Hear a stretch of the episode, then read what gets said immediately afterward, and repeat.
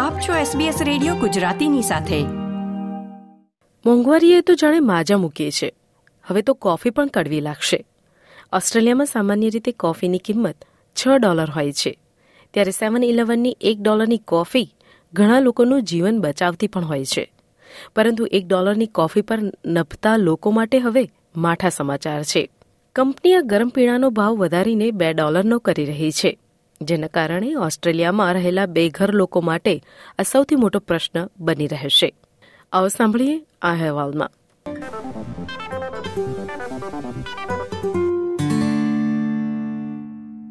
સેવન ઇલેવનની પ્રખ્યાત one dollar કોફીનો સ્વાદ થોડો ફિક્કો લાગશે, કારણ કે કંપની તેર વર્ષની અંદર પહેલીવાર કોફીનો ભાવ વધારો કરી રહી છે. તે એક ડોલરમાંથી બે ડોલર કરી રહી છે. બે હજાર નવ પછી પહેલીવાર ચોથી ઓક્ટોબર પછી કોફીનો ભાવ વધશે. જ્યારે આ ઓસ્ટ્રેલિયન્સ માટે સૌથી મોટો મોંઘવારીનો માર પડ્યો હોય તેવું કહી શકાય. વકીલો કહે છે કે વધતી જતી મોંઘવારીના કારણે બેઘર સમુદાયો પીડાઈ રહ્યા છે. લિયોન ફનહામ, કે જેઓ છેલ્લા પચીસ વર્ષથી મેલબર્ન્સમાં યંગ એન્ડ જેક્શન્સ પબની બહાર ફૂટપાથ પર પચીસ વર્ષથી બેઘર અને વંચિત લોકોને કામ શોધવામાં મદદ કરનાર ઓસ્ટ્રેલિયન સ્ટ્રીટ ન્યૂઝપેપર વેચી રહ્યા છે તેઓ કહે છે કે જ્યારે તમે શેરીમાં હો ત્યારે ગરમ પીણું તમારું સ્વાગત કરે છે ખાસ કરીને વિન્ટરમાં એક ડોલરની કોફી પરવડે પણ બે ડોલરની કોફી હોમલેસ પીપલ માટે કેવી રીતે પોસાય Yeah, it's like a hot drink, eh? especially in the winter. It's the homeless people got to stay out there in the cold and that. yeah, and a coffee will be really welcome, a hot drink, eh? From one dollar well is affordable, but two dollars is going to be hard. ફનહામ પર salvation આર્મીએ તેઓને મદદ કરી તે પહેલા ઘર વિહોણા જતા બેઘર જીવન જીવવું ઘણું અઘરું હોય છે. અને અમુક લોકો તો સેન્ટર લિંક પાસે મદદ માંગવા જતા પણ શરમાતા હોય છે. અને ઘણા તો સેન્ટર લિંક શું છે તે જાણતા પણ નથી હોતા. અને જે ચૂકવણી પણ આપવામાં આવે છે તે તેટલી પૂરતી હોતી નથી. તેવા લોકો માટે આ સ્ટ્રીટમાં જ તેમનું જીવન અને તેમની રાત હોય છે. Sometimes they don't even get money, you know, they don't get much. And they're weak, you know, they, they need help and it's going to be hard, all right? Yeah, I don't think it, it's enough. And some of them are a bit shy and they're not even on Centrelink, you know, they're a bit shy to get on Centrelink and they end up just sleeping on the streets and living on the streets.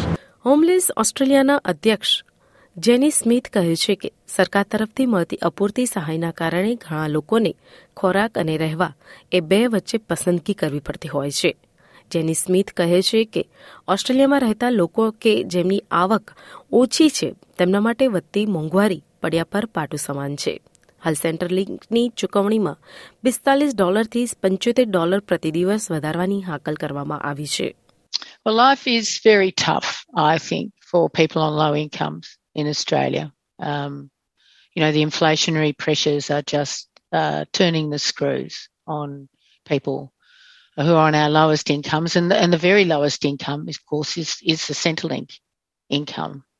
And, you know, to be living on $45 a day uh, when it would be very hard to rent anything anywhere in Australia on just that income, it's really inconceivable. So um, the, the, sorts of increases you're talking about um, just, you know, another nail in a very very difficult situation. Smith કહે છે કે સારી વાત તો એ છે કે આ વખતે પગાર ભથ્થું એ રાજકીય ચર્ચામાં છે. ત્યારે સૌથી ઓછી આવક ધરાવતા લોકો માટે વેતન વધારો કરવા વિશે થોડી પણ જે ચર્ચાઓ થઈ રહી છે તે માટે સારી વાત છે. અમે પણ સરકારની પરિસ્થિતિને સમજીએ છીએ. You know, we understand uh, the debt uh, that government um, payments during um, COVID have, have, have placed the country in. But we cannot just let people on our lowest incomes uh, continue um, to be in a completely untenable situation. We're talking about wage rises right across our community, but we're not talking about a wage rise for people on our lowest incomes. And we have to.